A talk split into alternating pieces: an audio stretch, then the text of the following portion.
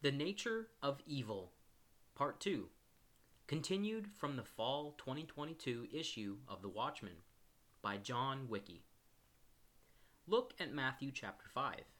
If you do not believe in the law, you miss the lessons it teaches. And remember, according to Scripture, the lessons taught by the law convert your soul. In fact, Jesus said in John chapter 5 that anyone who doesn't believe Moses cannot actually believe in Christ. In verse 46, Jesus said, For had ye believed Moses, ye would have believed me, for he wrote of me. But if ye believe not his writings, how shall ye believe my words? Proverbs 28, verse 9 says, He that turneth away his ear from hearing the law, even his prayer shall be abomination.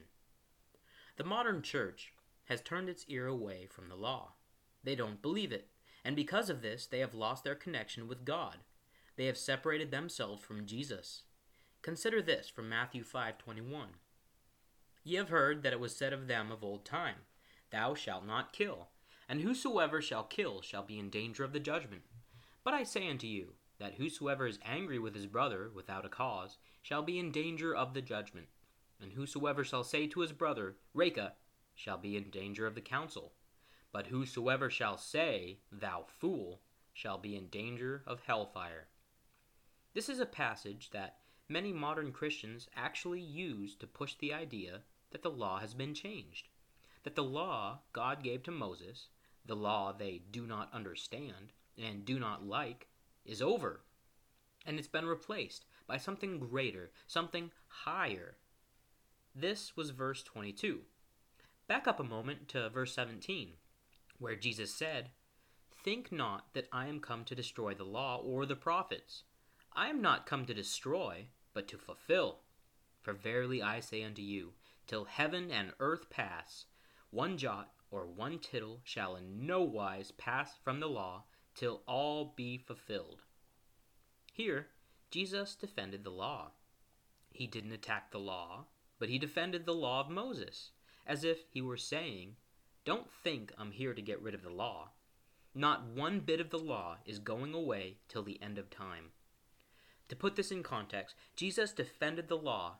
He didn't attack it. And this defense continues in verse 19.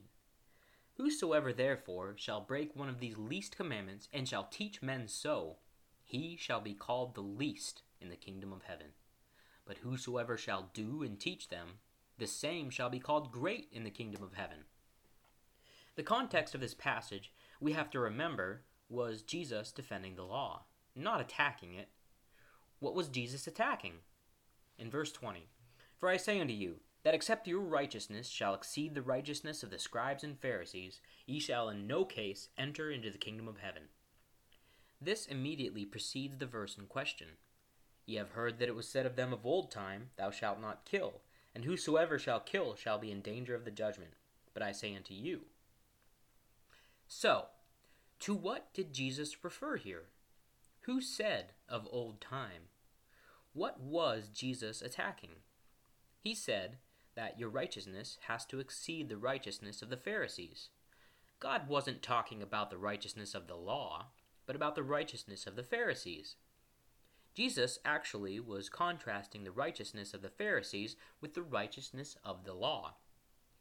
A lot of people think of the Pharisees as law keepers, Modern Christians see the scribes and Pharisees as a proxy for the law. And the Pharisees did pride themselves on keeping the law, but the fact is, they didn't actually keep the law. That is the major contention between Jesus and the Pharisees. When you see Jesus interact with the Pharisees, you usually read about Jesus calling them hypocrites. Jesus called them hypocrites because they claimed to follow the law when in fact they transgressed it. In Matthew 15, verse 1, the Pharisees come to Jesus, accusing him of having transgressed the law, and they said, Why do thy disciples transgress the tradition of elders? For they wash not their hands when they eat bread. Jesus answered them, Why do ye also transgress the commandment of God by your tradition? Jesus said that the Pharisees transgressed the law. For all their claims to righteousness, the Pharisees did not actually keep the law. Further, They failed to keep the law for the same reason modern Christians do. The Pharisees didn't understand the law. They missed the spirit behind the law. They missed the lesson the law was teaching. Now, let me get to what I wanted to show you back in Matthew 5. Ye have heard that it was said of them of old time, Thou shalt not kill, and whosoever shall kill shall be in danger of the judgment. Remember, Jesus said, Your righteousness has to exceed the righteousness of the Pharisees. Ye have heard it was said of them of old time. This was what the Pharisees said.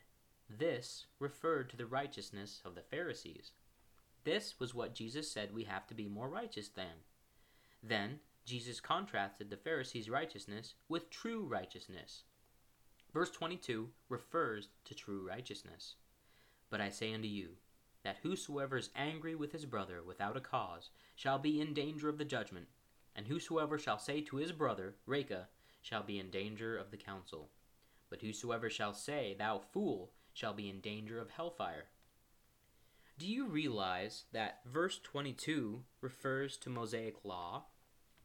Let me read to you a passage from the law in Deuteronomy 19, verse 16 through 18. Thou shalt not go up and down as a talebearer among thy people, neither shalt thou stand against the blood of thy neighbor. I am the Lord. Thou shalt not hate thy brother in thine heart. Thou shalt in any wise rebuke thy neighbor, and not suffer sin upon him. Thou shalt not avenge, nor bear any grudge against the children of thy people, but thou shalt love thy neighbor as thyself. That's the law of God. That's Mosaic law. Most modern Christians do not realize loving your neighbor was first voiced in the law. When Jesus said, Love your neighbor, he's quoting Mosaic law. Back to verse 22. Jesus said, If someone is angry with his brother, now, if someone is angry with his brother, has he violated God's law? Yes, he has. The law says, don't hate your brother. The law says, love your neighbor. If you're angry with your brother, you have already violated God's law, and you're already in danger of the judgment. If you call your brother Raca, which is to call him worthless or empty, if you go around saying he's a fool, you've already violated God's law. That is tale bearing. This is bearing a grudge. You do not have to go all the way to killing to violate the law. Just hating your brother is already a violation of the law. Look at verse 27 of Matthew 5. Ye have heard that it was said by them of old time, Thou shalt not commit adultery. But I say unto you, that whosoever looketh on a woman to lust after her hath committed adultery with her already in his heart. What is lust? The Apostle Paul said, I had not known sin but by the law. For I had not known lust, except the law had said, Thou shalt not covet. From Romans 7 7. The biblical definition of lusting is coveting. When a man lusts after a woman, he is coveting. What is coveting but a violation of Mosaic law? The tenth commandment reads, Thou shalt not covet thy neighbor's wife. A man doesn't have to commit adultery to violate God's law. If a man simply covets his neighbor's wife, he's already violated God's law. What Jesus was pointing out in Matthew 5 is this the Pharisees were failing in their quest for righteousness. They failed to understand the purpose of the law. They failed to see the spirit of the law, and they were sinning because of it. The Pharisees knew killing was wrong, but they failed to see that hating your brother in the first place was fundamentally the same thing. They understood adultery was wrong, but they failed to see that lust and coveting fundamentally are the same thing. Matthew 5 is not an attack on the law. Matthew 5 is not saying the law has been superseded by a higher law. Rather, Matthew 5 is pointing out the foundational purpose of the law in the first place. The law is built on loving our neighbor. You do not kill because killing is failing to love your brother. You don't commit adultery because adultery is failing to love your brother. The Pharisees were failing to see this underlying spirit of the law. This is one of the truly sad consequences of the modern church's separation from God's law. they also fail to see the spirit of the law. They fail to learn the lessons that Christ means to draw us to him. Jesus said in Matthew 5:46, "For had ye believed Moses, ye would have believed me, for he wrote of me. But if ye believe not his writings, how shall ye believe my words?" The modern church doesn't believe Moses. This prevents them from truly connecting with Christ, because the modern church fails to understand the foundational purpose of God's law because they reject the law God gave through Moses that was designed to bring them to Christ. The modern church ends up lost, just like the Pharisees. They fail to learn the lessons the law is supposed to teach us, just like the Pharisees. They fail to learn what love truly is. Modern Christianity fails to convert the souls of its followers. Let me give you a couple of examples of how modern Christians miss the lessons that God tries to teach. Leviticus 19, verse 17 reads, Thou shalt not hate thy brother in thine heart. Thou shalt in any wise rebuke thy neighbor, and not suffer sin upon him. Herein is a lesson God's law teaches us. If you're willing to accept what Jesus says about the law, if you're willing to accept the fact that God's law expresses what is love toward your neighbor, then we learn that rebuking sin is actually the loving thing to do. It's not done to hate, for the law says we are not to harbor hate toward our brother. Rebuking sin is actually an act of love. Now, our culture doesn't believe this. Our culture thinks of love as almost synonymous with acceptance. If you love someone in our culture, you treat him with acceptance. You accept him as he is. You don't try to change him. The last thing you do is judge him. That is the view many modern Christians seem to subscribe to. For example, many modern Christians believe we should treat homosexuals with tolerance and acceptance. Many churches welcome them into the congregation. They leave change up to them. Modern churches don't rebuke them, as Leviticus 19 commands. They think sinners should be won over through a welcoming attitude. The last thing they should be exposed to is rebuke of any kind. There is a similar attitude commonly toward things like promiscuity, or mothers who abort their babies, or adultery. Whatever sin you want to mention, the modern church thinks Christians should show our love through acceptance and tolerance rather than rebuke. They like to say that the church is a place where sinners should feel welcomed, not judged. Yet, Leviticus 19:17 teaches us the loving thing to do is to rebuke your neighbor's sin. To simply accept someone involved in sin and stay mute about their sin is actually not love. It's neglect. It's selfish disregard. If you truly love your neighbor, you will point out their sin always with love. But if you care about your neighbor, if you want them to have eternal life, if you want them to be spared the harm that sin causes, you have to point out the sin. That's how you help them out in their sin. According to God's law, rebuking sin is love towards your neighbor. On the other hand, just accepting people in sin, as modern Christians like to do, as Leviticus puts it, is suffering sin upon them they are allowing sin to work its harm. Modern Christians miss that lesson because they reject the law. They don't understand the purpose of the law. They don't look to the law to learn what love is. So they're left with a human understanding of love. And human understanding is often flawed. Gender roles are another one. The gender roles expressed in God's law teach us what love actually is. They teach us how a husband and wife show love to each other. A husband governing his home, a husband who takes leadership over his home is actually showing love toward his wife. That is what the law teaches. The modern partnership model of marriage is not love. It isn't love to treat marriage as a democracy where every decision is done by consensus. That's where man's reasoning goes. That's what our culture has come to believe a loving marriage is. But God's law teaches us our culture's ideal of marriage is actually neglect on the man's part. the modern version of marriage is a study in neglect of responsibilities, both by the husband and the wife. A loving husband takes authority in his home. A husband who fails to take authority in his home is not loving. He's actually failing to love his wife. The modern world continually fails to learn lessons of God's love, lessons that are throughout the law. Even in things like sacrificial laws, there are lessons of love, kinsman redemption, substitutionary sacrifice, the debt sin creates.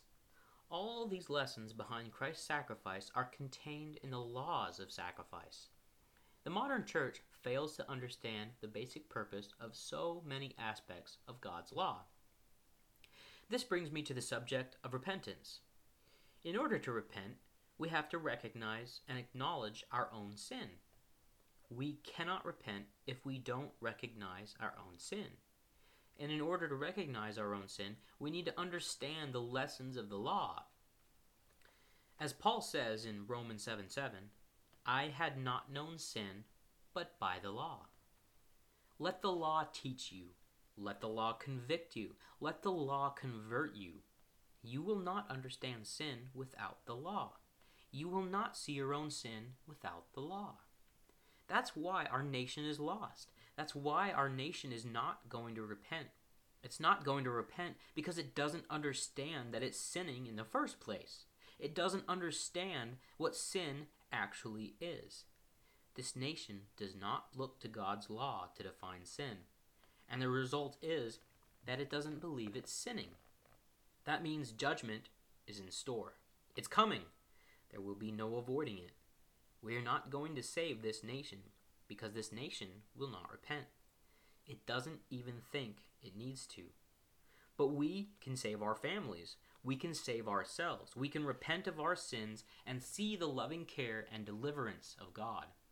That's the only path forward. We have to draw closer to God. What does that require? It demands that we look to the law to learn what sin is.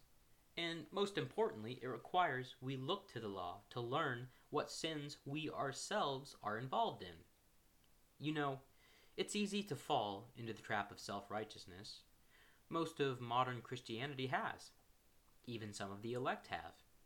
It's easy to look at the sins that plague modern society abortion, interracial marriage, homosexuality, and transgenderism and it's easy to say, well, I'm not involved in any of those. I'm not in an interracial marriage. I'm not involved in abortion or homosexuality. Thus, it's easy for us to think of ourselves as righteous.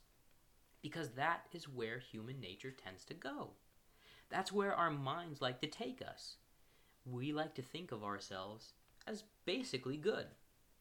Oh, sure, we, we might give lip service to the idea that we're all sinners, but when we say that, are we actually thinking of the gravity of our own sins? Often, we are not. When you understand the law, when you understand the purpose of the law, when you study the spirit of the law, you begin to realize there's a lot more sin in our lives than appears on the surface. This is the real reason so many people think of God's law as having so many rules. They instinctively feel how all encompassing God's law is. There aren't very many rules, but God's law touches your entire life. There aren't very many rules, but love your neighbor impacts every single relationship you have. There aren't very many rules in God's law. Essentially, there are only two. But those two touch every single corner of your life. There are many things that otherwise would be fine, but take on the taint of sin solely because they are done with disregard for others. Take, for example, a wife working outside the home. Proverbs 31 talks about a virtuous woman buying a field and planting a vineyard. It talks about her making clothes and selling them to merchants. It's not wrong for a wife to work outside the home. But when a wife decides to pursue a career in today's world, Often, her decision is not driven by love for her husband or love for her children. Feminism per- pushes women to pursue a career out of self fulfillment, not love for others. When a decision is driven by self interest, when it shows a disregard for others and neglect for others, it is sin. How many men resent women today? Maybe there was a divorce or breakup. Maybe they've had bad relationships and it led to bitterness and resentment. Do we realize that this is sin? The war between the sexes, the resentment and hostility between the sexes, these are sin. We are to love each other. Bitterness and resentment do not add up to love. This is sin. How often do we do things without love toward others? How often do we talk to people? How often do we interact with people? How often do we simply think of other people with something other than love toward them? The fact is simple. Too often we hold grudges. Too often we are talebearers. Too often we harbor something less than love toward our brother. We are not to act with just concern for ourselves, but love for others. It is sin to act out of selfishness. It is sin to act out of bitterness. It is sin to act out of resentment. It is so easy to focus on our own good, on protecting our rights. That's our culture. But God's law reminds us of our responsibilities to others instead of our rights. How many people think of attending church as a responsibility rather than a right? People in our culture love to protect their right to attend the church of their choice. But God's law reminds us of our responsibility towards others.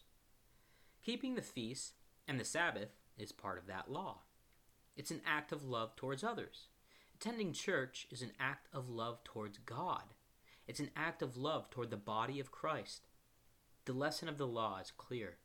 Think of others before yourselves. Think of your responsibilities rather than your rights. Love God. Love your neighbor. Can we honestly say that every word, every action, everything we do is out of love for the people around us? And I don't mean just your friends, but your enemies too. Jesus says we are to even love our enemies. That's in Matthew 5 as well. Can any of us say that? No, none of us can say that. I can't say that. None of us can say we operate in perfect love towards others, in perfect love toward everyone with whom we come in contact. And that is sin. The fact is, we're all sinners. I point this out because we face tough times ahead. I point this out because, as Jesus urged us, it is time to repent, for the kingdom of heaven is at hand. We need to focus on repentance. We need to draw as close as we can to our Father in heaven, because judgment is at hand. The only salvation rests in getting right with God. That is the only path forward. His providence is the only salvation available. We need to focus on this book, on this law, because it offers the only way to the judgment to come.